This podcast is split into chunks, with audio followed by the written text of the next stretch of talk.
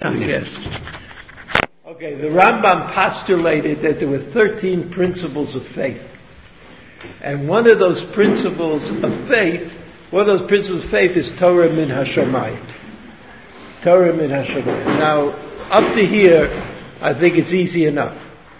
But if somebody asks you what Torah min Hashemayim is, like how did it work, there's some difficulty in explaining which part of the Torah was min hashamayim. In fact, you could argue that none of the Torah was min hashamayim. Let's take the parshiot of Yitro and Mishpatim. So in the parsha of Yitro, we have the Aseret Dibrot. That, that's certainly min hashamayim. But you know that Chazal taught us that Bnei Israel didn't really hear all of the ten Dibrot. They heard the first one, maybe the second one max. Right? That's all they heard. And there's a, a, like a tension in Chazal between the experience of it and the knowledge of it. Right? So that really the Har Sinai, Har Sinai was not about getting information, but it was about experiencing the fact that God could give a Torah. In order to experience that, you don't have to get the whole Torah. You don't even have to get a little of the Torah. One word is enough. If God said to Bnei Israel, Anochi, and Bnei Israel heard it, and they were in, so they knew, they knew something that they hadn't known before, that before they had to take on trust. Who did they trust? Abraham and Yitzchak and Yaakov told them that there's a Torah and there will be mitzvot and, and they did the mitzvot, right? That's, that's what they, that's what they, they understood and they learned. But here, at, at Har Sinai, they experienced God giving them the Torah. How much of the Torah do you have to experience? A fraction. A tiny bit.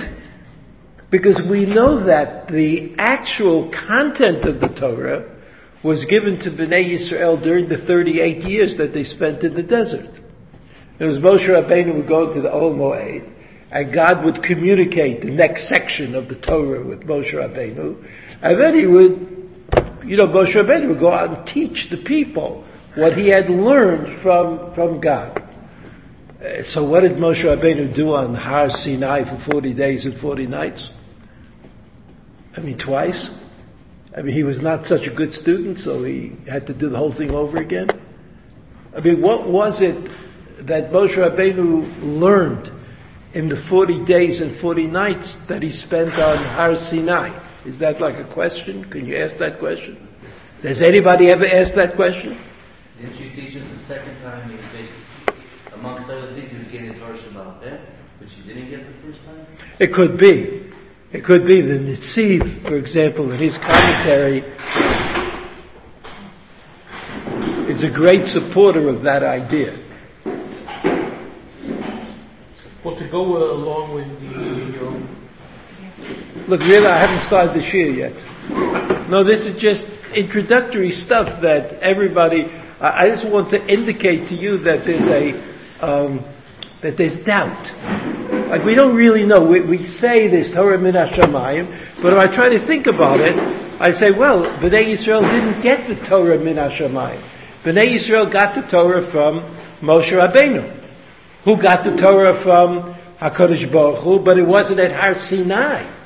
It was not at Har Sinai. It was during the 38 years in the desert. So what was Moshe Rabbeinu the recipient of at Har Sinai?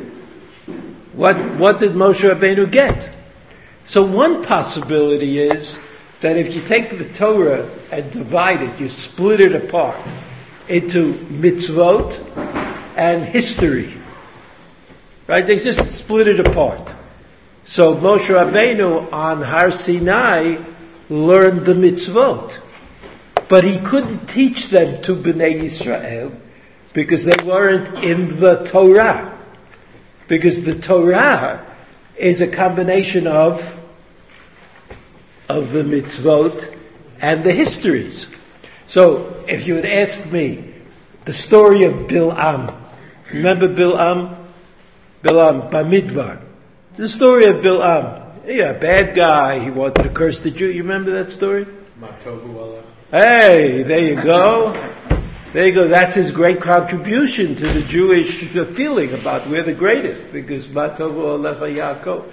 So, when Moshe Rabbeinu was on Har Sinai, did God teach him the Torah of Bilam? Don't get nervous. I'm not the first one to ask this question because the question's in the Gemara. The, the whole phrase Torah of Bilam, it sounds so oxymoronic to compile the two together. Yeah, but you, you, you're, you're going to lead me into a confusing path here. All I want to say is, all I want to say is that it's possible. I was not there. I don't know. I didn't consult with Moshe Rabbeinu. I said, but it's possible that Torah, that Torah means mitzvot plus histories, stories about what happened to Bnei Israel. Now those happenings to Bnei Israel didn't happen yet when Moshe Rabbeinu, when Moshe Rabbeinu received the Torah on Sinai. It hadn't happened yet. So did he receive those stories? I don't know. But my inclination, because of my quasi-scientific background is, no. That how can he receive a Torah that hadn't yet happened yet? So when we say that Moshe Rabbeinu taught the Torah to Bnei Israel in 38 years that they wandered around in the desert, what we mean is that the finished product, which includes stories. Right? The stories of Pinchas, the story of Balak, the story, the story of, of Sichon and Og, and, and all of those stories, all of those stories were taught by Moshe Rabbeinu to Bnei Israel after they happened. Not before they happened. It was after, after they happened. So what happened at Har Sinai? What happened at Har Sinai? They experienced, experience means it happened to me. I didn't have to ask somebody. But what happened to me was that I saw that God was willing to give a Torah to Bnei Israel. How much of the Torah does God have to give to Bnei Israel to prove that He's willing to give the Torah to Bnei Israel? A tiny bit. Because it doesn't matter. Once you got in, once you've experienced the fact that, well, you know, K-N-O-W, that God is going to give the Torah to Bnei Israel, it's okay. So then Moshe Rabbeinu comes along and he says, this is it. Okay, so it's not a hundred percent, but it's close. If Moshe Rabbeinu would have come and said to Bnei Israel, here it is, without having Har Sinai, so I would say, look, Moshe Rabbeinu, he's a great guy, and he took us out of Mitzrayim, and I have a lot of faith in him, but who knows? Maybe he's confused by some advertising agency or some or other. But since I previously experienced the fact that God wants to give the Torah to Bnei Israel, I have more, it's more likely that I will believe Moshe Rabbeinu when he comes and tells me this is it.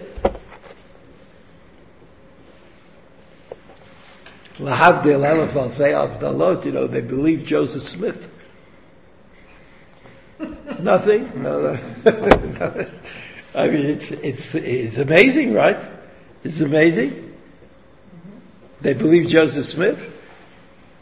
One of his followers almost ran for president of the United States. One, the one did run, but the one before, no, Ezra Taft Benson. He was the first one who might have run, but Romney,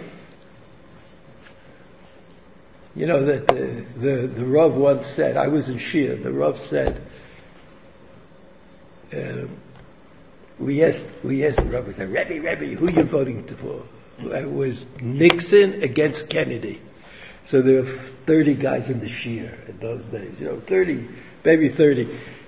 30 out of 30 were voting for Kennedy. Right? I mean, how could you not vote for Kennedy? He looked good. He sounded good. He was young, you know. Nixon, you just looked at him, you saw he was a Gaddafi. right? So he said to the Rav, so he said to the Rav, Rebbe, Rebbe, who are you going to vote for? So the Rav said, Nixon. So of course, this was a watershed moment, you know, like like we were ready to faint in the in the Shiur. I mean, how can you say, how can you vote for for Nixon? So the Rav said, you can't vote for a Catholic. What do you think of that?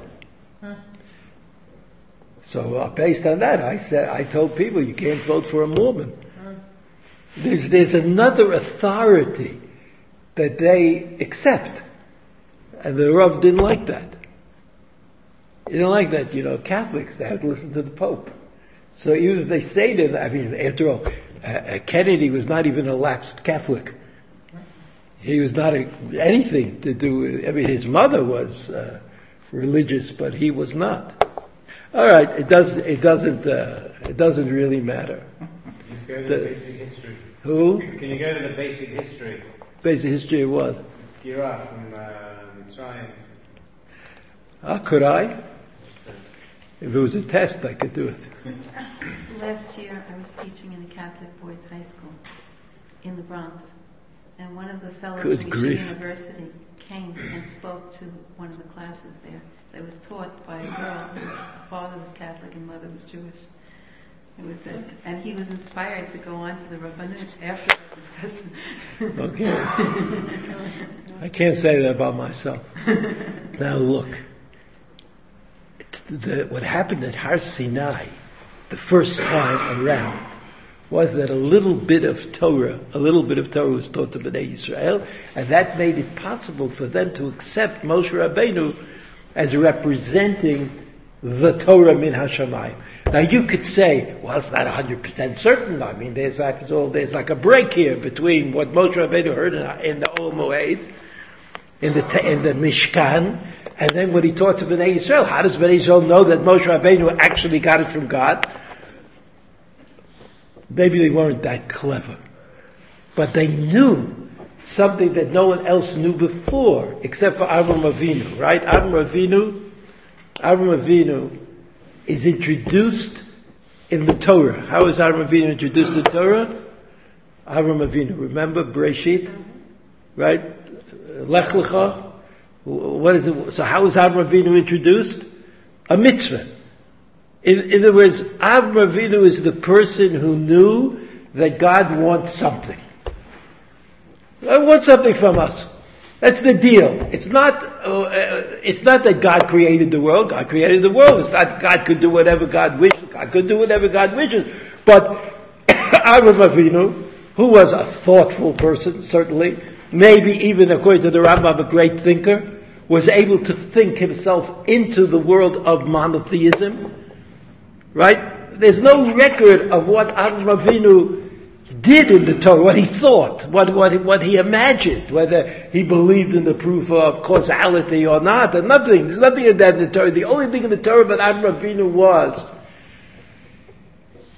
that he converted a prosaic act. Now we're getting this he converted a prosaic act. What was the prosaic act that he converted into a into a sacred uh, uh, a sacred act? What was the prosaic act? What? Going to Canaan. Going to Canaan. Because who really was going to Canaan? Who led the family to Canaan? Terach. Right? Terach was no great tzaddik. What did Avram Avinu do? He also went to Canaan. What's the difference? Avram Avinu went to Canaan because it's a mitzvah. It's a mitzvah, so there's a difference. There's a difference in going to Israel, even as a tourist, if you're a Jewish tourist, or if you're a non-Jewish tourist, there's a difference. Because a Jewish tourist is v'chazot, is going to a place that has a certain kind of meaning in terms of my own presence. Like, where should I be? I should be in, uh, in, uh, uh, uh, Eretz Yisrael. Whereas the, the non-Jewish tourist can say, oh, it's very nice history, things happened here, but they can't say that I belong here, that I have, uh, that I'm obligated to come to live in Eretz Israel in any way, manner, or form. So Avram Avinu was the one who discovered, who was, who we see, well, for our benefit, Avram Avinu discovered the fact that God wants something of us. And that if you do it because God told you to do it, there's a conversion. Like it's not regular. It's not what you, what you think. It's responding to God's will. And that makes a tremendous amount of difference, which we will, will see. So now, the parashiot of Yitro and Mishpatim. The parasha of Yitro contains the Aseret Dibrot. And we said that Chazal minimized the Aseret Dibrot. There could be that Bnei Yisrael didn't hear all of the Aseret Dibrot then. Maybe one, maybe two, very little. Just the idea that God wants something of us is what penetrated. Right? Just like Avram Avinu. Except that this was for the entire nation of Israel. Avram Avinu individual, and how the nation of Israel is learning the same thing that God wants something from us. When did Bnei Israel learn what that wants something from us is? During the 38 years in the desert, when Moshe Rabbeinu taught them the Torah, and maybe the Torah Shebaal Peh, as the Netziv says again and again, but not only the Netziv, also in Chassidut they say, they say that. Now, in the Parsha of Yitro, after the Aseret Dibrot, what do you have? A few halachot. Also halachot. And then the Parsha of Mishpatim. What's the Parsha of Mishpatim? The Parsha of Mishpatim is, is, is unique in that it's a collection of halachot that seem to be very um, uninspiring. Let's say that. Not uninspiring. Laws of slavery. Okay, if you're running a business, then you have slaves. So you have to have laws of slavery, slavery, but that doesn't mean they're inspiring. They can be a little uh, less harsh or a little more harsh or a little, but, but everybody knows that in the ancient Near East, ancient Near East, this is the modern Near East. But in the ancient Near East, there were many codes of law.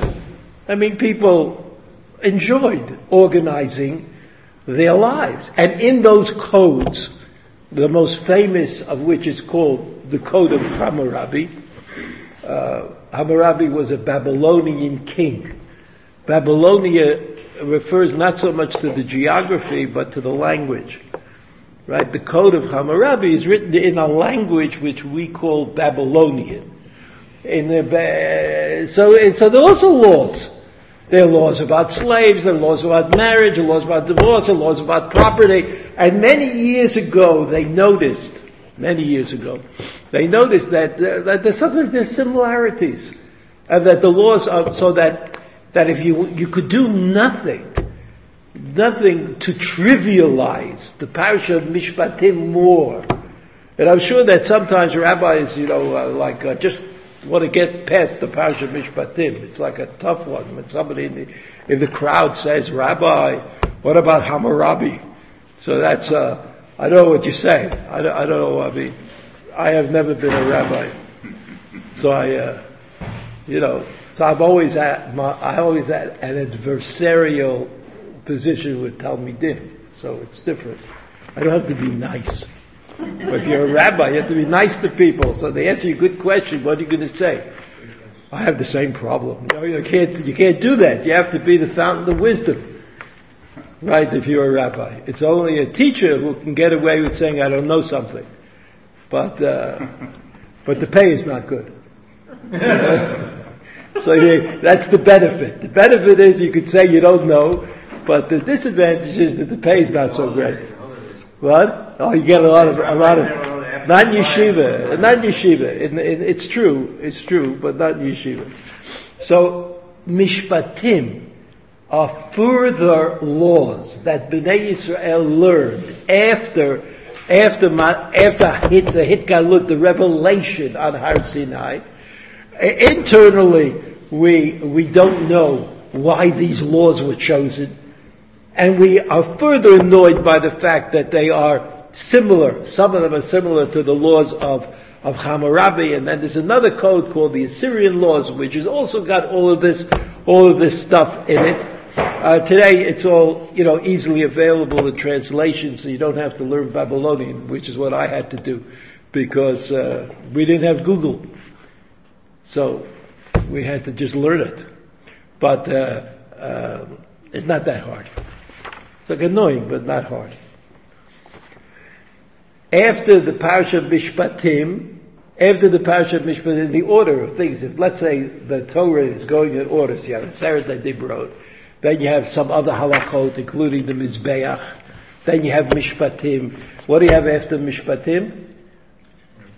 Moshe Rabbeinu is directed by God to go up on Har Sinai. Remember, this is all happening on the same day. Moshe Rabbeinu went up to Har Sinai. God spoke to Moshe Rabbeinu and to Bnei Yisrael, and then Moshe Rabbeinu came down and taught them a bunch of halachot, some of them in Yitro and some of them at the beginning of Mishpatim. And then God said, oh, uh, what about Bnei Yisrael? What do they have to say? So they said something good. They said, Naaseh v'nishma, which we are eternally proud of.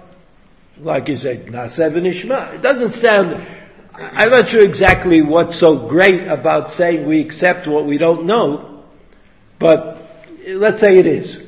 Let's say it is. We accept what we don't know and we're, you know, okay.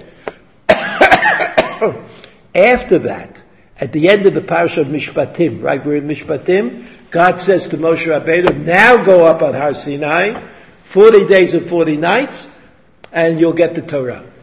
And God used out stones, and on the stones are written the Aseret Dibrot, all of them, and Moshe Rabbeinu comes down eventually from Har Sinai and uh, discovers that the the Egel Hazahav. Now here you have a problem with the ordering of things in the Torah, right? Where Yitro is Aseret Dibrot. Mishpatim is Mishpatim, and Moshe Rabbeinu goes back up on Har Sinai. What's the next parasha? Next what? Next parasha in the Torah after Mishpatim. Truma. Truma Tetzaveh are about about the Mishkan. Then Ki Tisa. Kitisa is the, contains the story of the Egel Azahav. So, uh, something is, is a little wacko here, right? I mean, the order of things. But until Truma, until Truma, I can, I can validate the order of things. Moshe Rabbeinu brought Bnei Israel to Har Sinai. On the sixth day of, of Sivan, Moshe Rabbeinu went up, the Jews were close, they heard, they saw, they believed. Moshe Rabbeinu came down and taught them halachot, mishpatim. He taught them uh, some halachot before, and then in the parsha of Mishpatim. After that, on that day, the sixth of Sivan, Bnei Israel said Naaseh v'nishma. Then Moshe Rabbeinu went up to give, get the Torah. In other words, the Torah was given to the people who agreed to get the Torah. It wasn't that they got the Torah and then somebody said to them, "How'd you like it?" It was rather that there was a, a prior acceptance prior acceptance. So that's the order of things until the end of the Parsha of Mishpatim. Of course, we're leaving out the details. And we want to... The Nishma is said after they hear. Is that? Yeah, yeah. Well, so when Moshe Rabbeinu is in the camp, he comes back down. That's not prior. After Betach, it's in the Parsha Mishpatim. After they learn all these halachot and Mishpatim, but they were on the ground. Moshe Rabbeinu was in the camp. saying they accept the Torah after they hear the Torah. In other words, after they hear. No, no, no, no, no. First they heard that God, they experienced the fact that God was willing to give a Torah, well, to beg it to beg. More than willing, they. They heard Anochi. At the very least, they heard. Anochi. Well, the pshat of the Torah is they heard all ten. The, yeah, but without getting into yeah, but I'm I'm, stuff, I'm opting for the Chazal position. It fits in better. The Chazal position is you're hearing one and two. Okay, okay, but the one and two are like very broad. I am God. Don't worship any other gods. It's not like mishpatim. Mishpatim, there are slaves, and then you have to take care of them. You have to do this, you have to do that. I mean, the, the details. That's the details of the legal system. But in, in, in any event, in any event, what we start out with, we're talking about Torah min Hashemayim. I try to, like, what's Torah min Hashemayim? So, Torah min Hashemayim means that ultimately, it comes from God. The question is, how do I know that it comes from God? So, okay, so the first, uh, Anochi Hashem Elokecha, I experienced what a prophet experiences. That's what the Rambam says, the Ramban says. I experienced what a prophet experiences. And then I learned Torah, Parashat Mishpatim, and I said, okay, now I know a little bit of the Torah. I accept the little bit that I know and the lot that I don't yet know. The Moshe Rabbeinu goes up to Har Sinai 40 days and 40 nights and he gets the entire Torah. What that means, I suggested, I made a suggestion, maybe getting the entire Torah meant the mitzvot, the Taryag mitzvot, but not the histories not the stories. And when Moshe Rabbeinu taught it to Bnei Yisrael, he integrated the history with the, uh, The stories they got in the study is in the midwife. right. This, it was, I mean, uh, they couldn't have got the stories before they happened. No, but what are stories from Abraham and Yaakov? Okay, so Rashi says, Rashi says that they had that Torah. Rashi in Perek uh, Yud Tet, in Yitro, Rashi says that the Torah, the story, until Yitziat Mitzrayim, was known to Bnei Israel that they had it. It had it as a text. It was written down, but I guess that Moshe Rabbeinu, when he taught it, he had to teach it uh, with great precision. You know, the words were very important. So they, that Moshe Rabbeinu gave them the exact wording of the stories from Bereshit until um, until Aseret Dibrot. So what was the the precise Hebrew date of the first book of that was first book What do you mean? When, when did When Moshe was the first Rabbeinu go up? Yeah, On the sixth day of Sivan. and And it was even- The second Luchot, on Rosh Chodesh Elul. of- which was the Joel.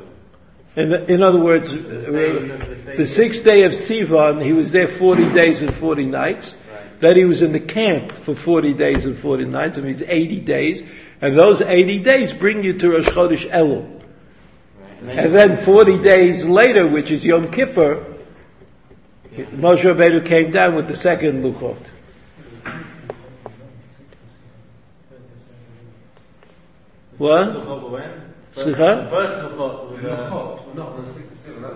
they brought. Right, he, he came down with the Asar de Debrot.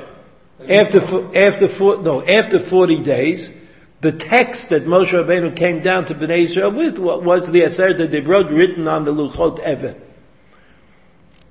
And that, and that since Moshe Rabbeinu had no one to give it to, because they were all dancing around. So he, he, he had this, this, uh, uh, unreasonable situation. He had Torah, he was carrying the Torah, but he had no one to give it to. So he broke the, the tablets. He broke the tablets. It's like similar to Avram Avinu and, and Akedas Yitzchak. According to Rashi. According to Rashi, Avram Avinu, the, the Malach said to Avram Avinu, Al tishlach yadcha al hanar. Rav Lau says that. Well, what is Rav? Lau says that too. Who says it? Rav Lau's, that's the title of his book. Is he before or after Yeah, Rashi? Before, right? Yeah, okay, but that's the pasuk. But what does Rashi say? Well, al tishlach yadcha lanar, because Avram Avinu couldn't believe, he couldn't like, he couldn't absorb the fact that God told him to sacrifice his son, and then the angel told him not to sacrifice his son.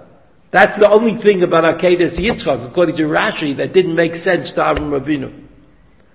Everything else, I mean, he, in other words, if God tells you to do something, you do- you don't understand it, that doesn't mean anything. Because there's no, we don't have a contract that we have to understand everything that God tells us to do. But if God, if God reneges on His own demand, that's something we didn't understand. We didn't fit into our conce- concept of, of God. So what does the Rashi say? So Avram Avinu figured that if he would uh, take the knife and cut his eye, uh, uh, produce a blemish in Yitzchak, that he would not be worthy of being a sacrifice. It would be pasul. He would be pasul as a sacrifice. So if you're pasul, uh, uh, pasul as a sacrifice, so Avraham Avinu uh, figured that, that that maybe that's what God meant. That you should sacrifice your son, but it could be that you won't be able to because he, will he'll have this blemish. So the, the Malach said, "Al tishlach yadcha lanar."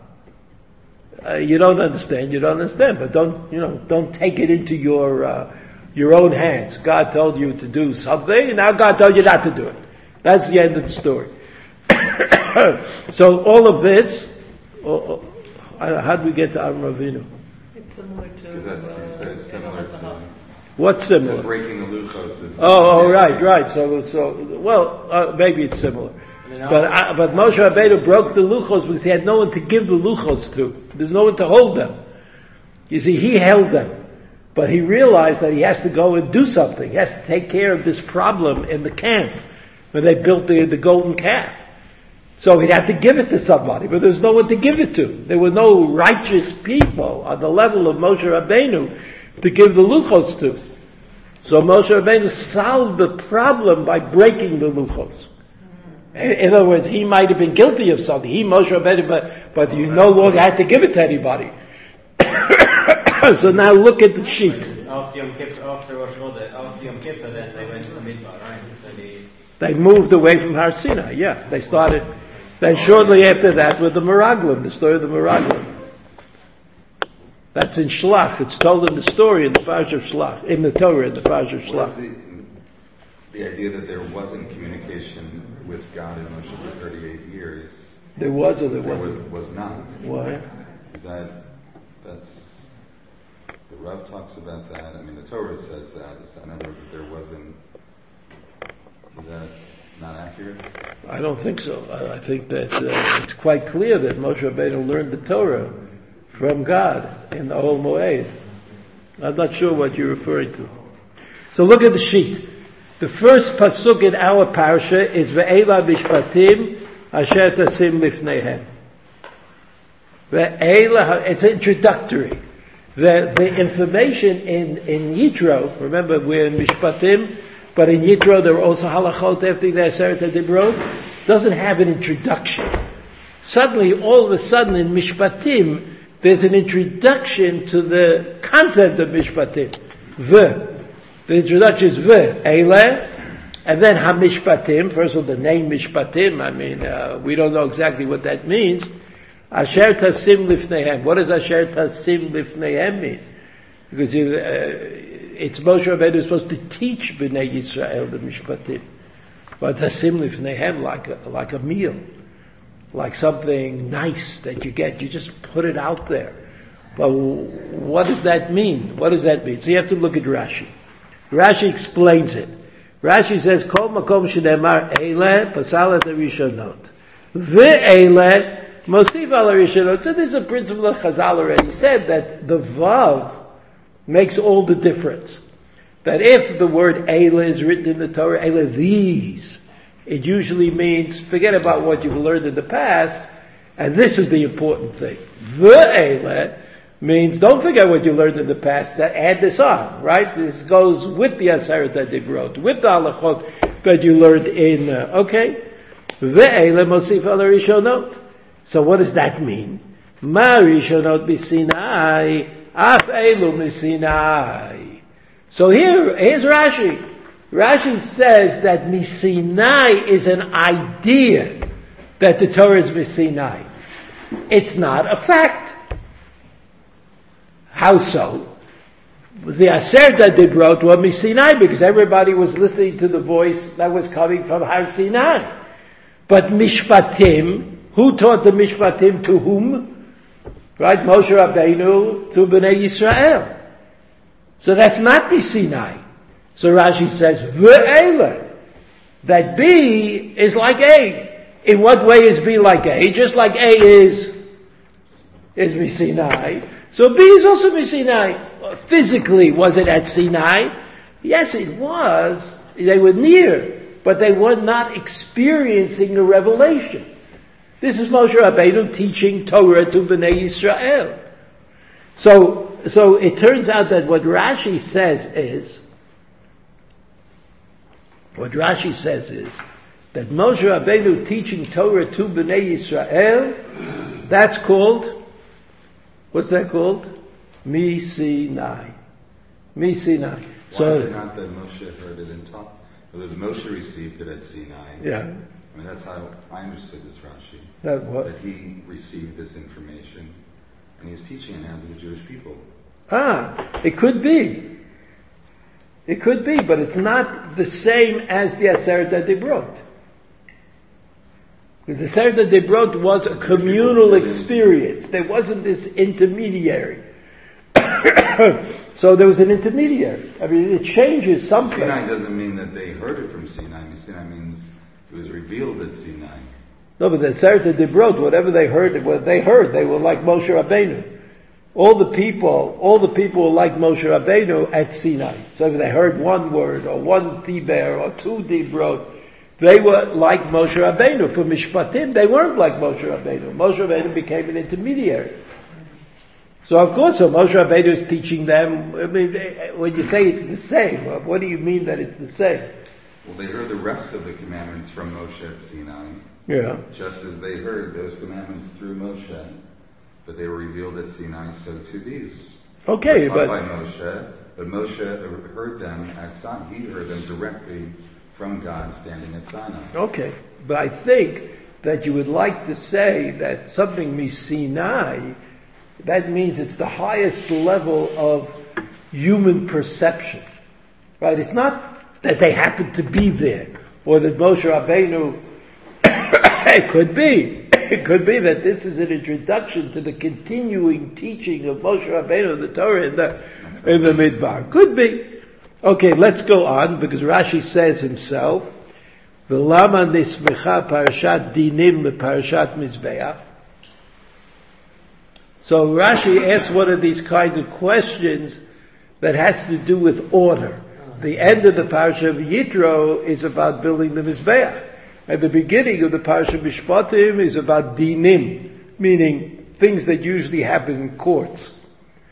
Right, so how come Mizbeach comes with dinim? Lecha shetasim Sanhedrin Eitzel Hamikdash. Or the Mizbeach. That the place of the Sanhedrin, which is the highest court, is in the Beit HaMikdash, next to the Mizbeach. That's the, that's the answer. So That's, they're referring towards. Right. uh, right. You, you know, you know, Rashi, Rashi holds uh, ein mukdam u'muchar b'Torah, right? That, that the order, the chronological order, is not important. Wasn't the Ramban the the one who advanced that? No, the Ramban disagrees. Oh, sorry. He advanced a disagreement. So Rambam is an order guy. He says everything. the Ra, happened. the Ra, Ramban. is Ramban thinks that everything, everything that you could show is in order. You should show it's in order. Whereas Rashi thinks that um, order is not at all a principle of the writing of the Torah. So anytime things are not in order, we're not too shocked by it, according to Rashi. Now Rashi, when he says "Ein mukdam Torah," or he says "Lama," you know that that uh, that there's some kind of uh, lack of chronology, he doesn't explain why.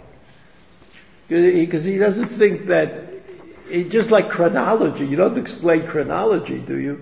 Like if something happened Sunday and then something happened Wednesday, and that's how it is in the Torah. So you don't explain why the Torah the chronology is seen by us as being kind of a basic, a basic principle. But Rashi, Rashi says chronology is not necessarily a base. it could be non-chronology, and he doesn't have to tell you why the chronology was usurped. But here, in this case, he tells you. But why doesn't he do that? If I told you that I lit Shabbos candles tonight, you would look at me kind of oddly. That's not chronology. Chronology is about uh, talking about the wedding of your children before you were born. That's called chronology. Right? So, uh, so Rashi would not be too excited about that. But the Ramban wouldn't like it. And he would try to show that, oh, you didn't notice that really you, the Torah did talk about your wedding earlier, you know, like to try to dray it out there. Now listen to this Rashi. Asher tasim lifnehem. Eila mishpatim, asher tasim lifnehem. Asher tasim lifnehem means you place before them. So Rashi has a whole story that he tries to get, uh, uh, to make us aware of. Lo ta'ale al da'atcha lomar, eshne lahem ha'perek v'halacha beit o gimel pa'amim, עד שתהיה סדורה בפיהם כמשנת- כמשנתה. Don't think, Moshe Rabbeinu, that you're like one of those teachers in schools that we have today. That you just, you know, go over the material and you tell them to memorize this and memorize that and then they could spit it back on a short answer, what they call an American test in Israel. Because, you know, Americans don't have time to write. So they could just make little X's and boxes. And that's called a test. That's good. So, so, so, so Hashem says to Moshe Rabbeinu, don't think that you could be one of those teachers in modern day day schools. He says, "Ve'eni matriach atzmi lahavinam ta'amei adavar perusho." But I, to think Moshe Rabbeinu, I don't have to really teach them the profundity of the matter. It's enough I'll teach them uh, to memorize a couple of psukim, you know, like Shirat Hayam, or teach them to memorize a pasuk in Mishpatim, and that's enough. So God says to Moshe Rabbeinu, you better not do that.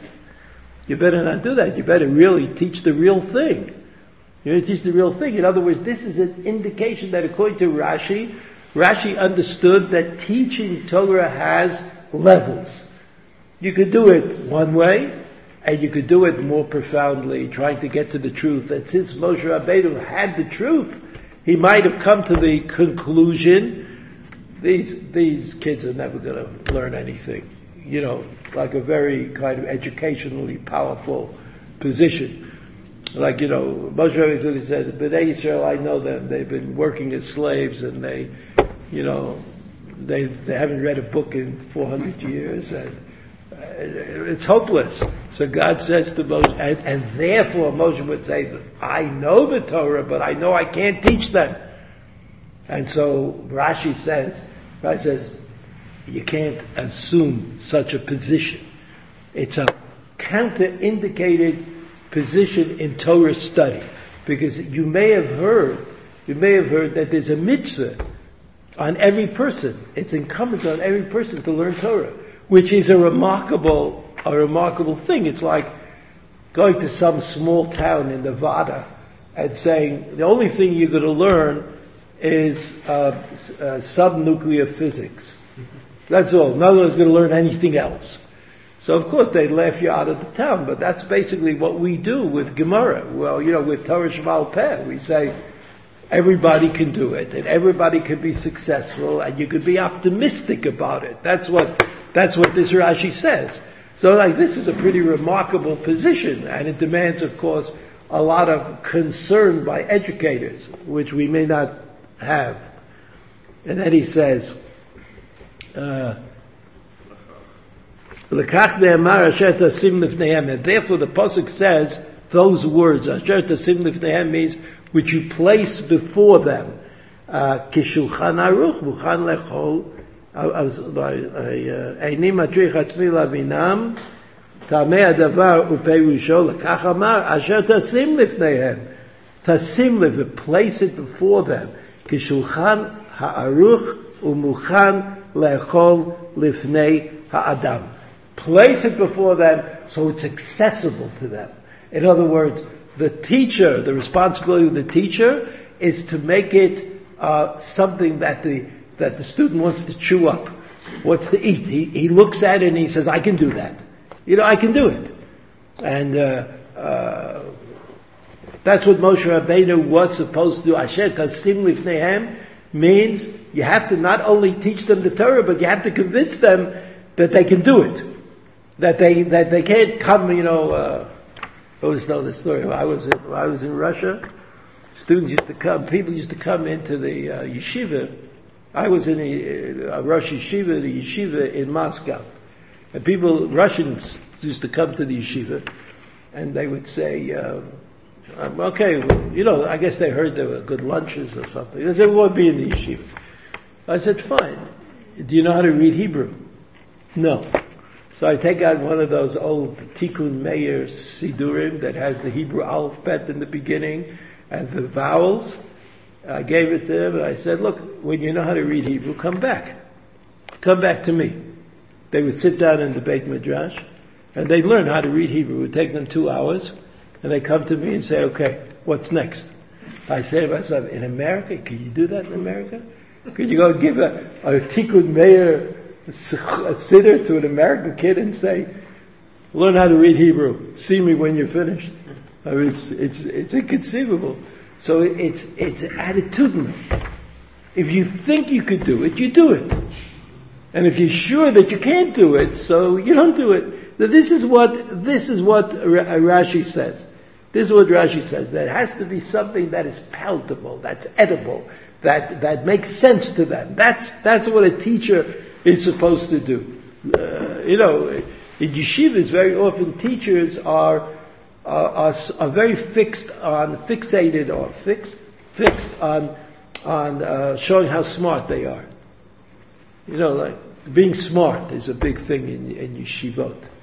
And, uh, and students, of course, don't usually relate to that. I mean, what difference? they, they just take they take on the externalities of their obeying, but okay, sometimes. But sometimes they can't. Okay, so I, there's another pasuk that I wanted to Hashem to simply if they have. Okay, below lifnei hagoyim. Another pshat in Rashi, you can't teach it to the non-Jews. ואפילו ידעת בדין אחד שהם דנים אותו כדין ישראל. And even if you know in the laws of slavery that there's some law of slavery, Jewish law, which is very similar to the Babylonian law, you can't take your case to a non-Jewish court. Why not? Al tevi'ehu b'archaot shelhem. Don't. Sha'mevi dinei Yisrael ifnei goyim michalel et Hashem. Because if you do that, you're guilty of chilul of, Shem, of desecrating the name of God. But uh, I mean, the Rashi doesn't explain really why. Why? I mean, if the result is the same, I mean, what's the difference if you go to a Jewish court or you go to a non-Jewish court? Uh, Umeyaker Shem Avodah Zarah, uh, he gives credibility or credence or honor to Avodah Zorah lahachshiva shenemar kilod b'kitzurenu tzuram b'oivenu plilim k'she'oivenu plilim zehu edut le'ilui yirat. So uh, somehow Rashi makes it into a kind of moral thing. That if you go to a non-Jewish court, so you kind of saying that they have real authority and they're really smart and they know how to paskin the shaila, even if it's only in one particular case. So now let's look at the Sfat Emet. You have at the bottom of the page Sfat Emet, who basically is going to interpret Rashi. Interpret Rashi. He doesn't say that, but that's what he that's what he's doing. Because This particular Rashi about, about the, the Bezdin? Yes, yeah, well, all, all the parts, all the different parts of the Rashi that we just learned. So it says here, the Rashi, Mari Shonim Sinai, so he says, V'alo kol mitzvot nemru b'Sinai. So, so he doesn't understand why you have to, why you have to emphasize the fact that the Mishpatim are from Sinai, because everything's from Sinai as as I I uh, uh, explained, or I tried to explain that maybe Moshe Rabbeinu on Har Sinai, the forty days and forty nights, he received all the mitzvot. So he received the mitzvot about slavery as well. So of course those those mitzvot of slavery are about Sinai. So why does Rashi have to tell us that ve'ela hamishpatim come to tell you just like these are Sinai, these are also Sinai? Uh, like it's a problem. Ach Adoni Obi Zakeni Movi Rabbi Zay Chatzad Livrocha. Who is that? His, his father. No, his, his Zakeni, his grandfather. His grandfather was the Chidushei HaRim. The Chidushei HaRim. He's the Sfas Emes. The, the Sfas Emes' father died. Died young, and the Sfas Emes was brought up by his grandfather. So he quotes him all the time. He, he grew up in his house, and so they you know, learned Torah together. The the I think the Chidushei HaRim, it's uh, Rabbi Itchemeyer, you know that's a, a Gera name, uh, is uh, was considered the Gadol Ador in Poland in in his time, you know, and he became a convert to Kotsk. Uh, Rabbi Yitzchak Meir, the Chidushei HaRim, became converted to Kotsk, you know, which is either good or bad, depending how you look at it. And he set up this Hasidut, which became the largest Hasidut in Poland before World War II, called, they call themselves Gur. That's what they call themselves, the Ger Hasidim. Uh, by the time the war came, they were the, the, the largest Hasidut in Poland. So they were the, even though the Imre Emes, know, there's Chidushei HaRim, then the Sfas Emes, then the Imre Emes, Imre Emes came to Israel before World War II, and he was uh, he pushed going to Israel. He was a Zionist from that point of view, uh, but uh, most of the Hasidim did not come. Imam is the son of the Sfas Emes. Yeah, The Beis Yisrael is the. Uh, he's the son of the Imre Emes. The, after the Imre Emes, there were three Rebbeim who were brothers. Right, the Beis Yisrael. Who's after the Beis Yisrael? Of Simcha Bunim and Rav Pinchas Menachem. Those three are brothers, even though they're 20 years apart. So it was the first wife of the Imre Emes had a son and another son 20 years later. And then she died. And he remarried and he had a third son. And all three sons became Rebbes, a, uh, Ger Rebbes. I mean, there's no, the Ger never split into different, uh, into different groups. Never split so they, you know, the Gers are supposed to be very rich. The Ger Rebbe is very rich. But it's interesting, how, how did he get so rich, the Ger Rebbe? He told, the Imre Emes told the Hasidim to go to Eretz Israel and to buy land in Eretz Israel. You know, in those days before World War II, there were all kinds of guys went around and they had deeds and they were selling parcels of land in Eretz Israel. Nobody knew what they bought. They came to Eretz Israel and they saw that they bought a, a bunch of rocks on a hill and they got angry. They got angry at the, uh, at the Ger Rebbe. And they said, what did you tell us to buy? Well, we didn't get anything for the money we invested. The Ger Rebbe bought all the deeds to all the land from the Hasidim who were not happy about what they had gotten. So he bought Tel Aviv, you know, and uh, you know he bought Tel Aviv and Bnei Brak and Petach Tikva. I mean, he, that's what he bought back from the Hasidim. So it doesn't take a lot of imagination. To, but he didn't have any money then. You know, he had to really work hard to get the money to buy the land back from the Hasidim. But uh, somehow he did it. So He's this. buried in uh, the Shul, that's the Yisrael. Uh, But in uh, no, the Emes. In, in Shaarei Tzedek. The old Shaarei Tzedek. During 48, during the war, they couldn't bury people at Har Tzofim. You couldn't get to Har Tzofim, so they made a temporary uh, grave yard in Shaarei Tzedek, next to Shaarei Tzedek, which is still there, still there today. So in any event, what did he say? Al Mashakatov Rashi Zal, Lavinem Ta'amei Hadavar. That, uh, that this, this doesn't mean that it was Misinai. That, of course it was Misinai. But what does it mean? That Moshe Rabbeinu was obliged to tell them the essence of it. Ta'amei hadavar. Not just to tell them what he heard on Har Sinai. Lama zeh eitzel hamishpatim. Why is all of this called mishpatim? What's special about them?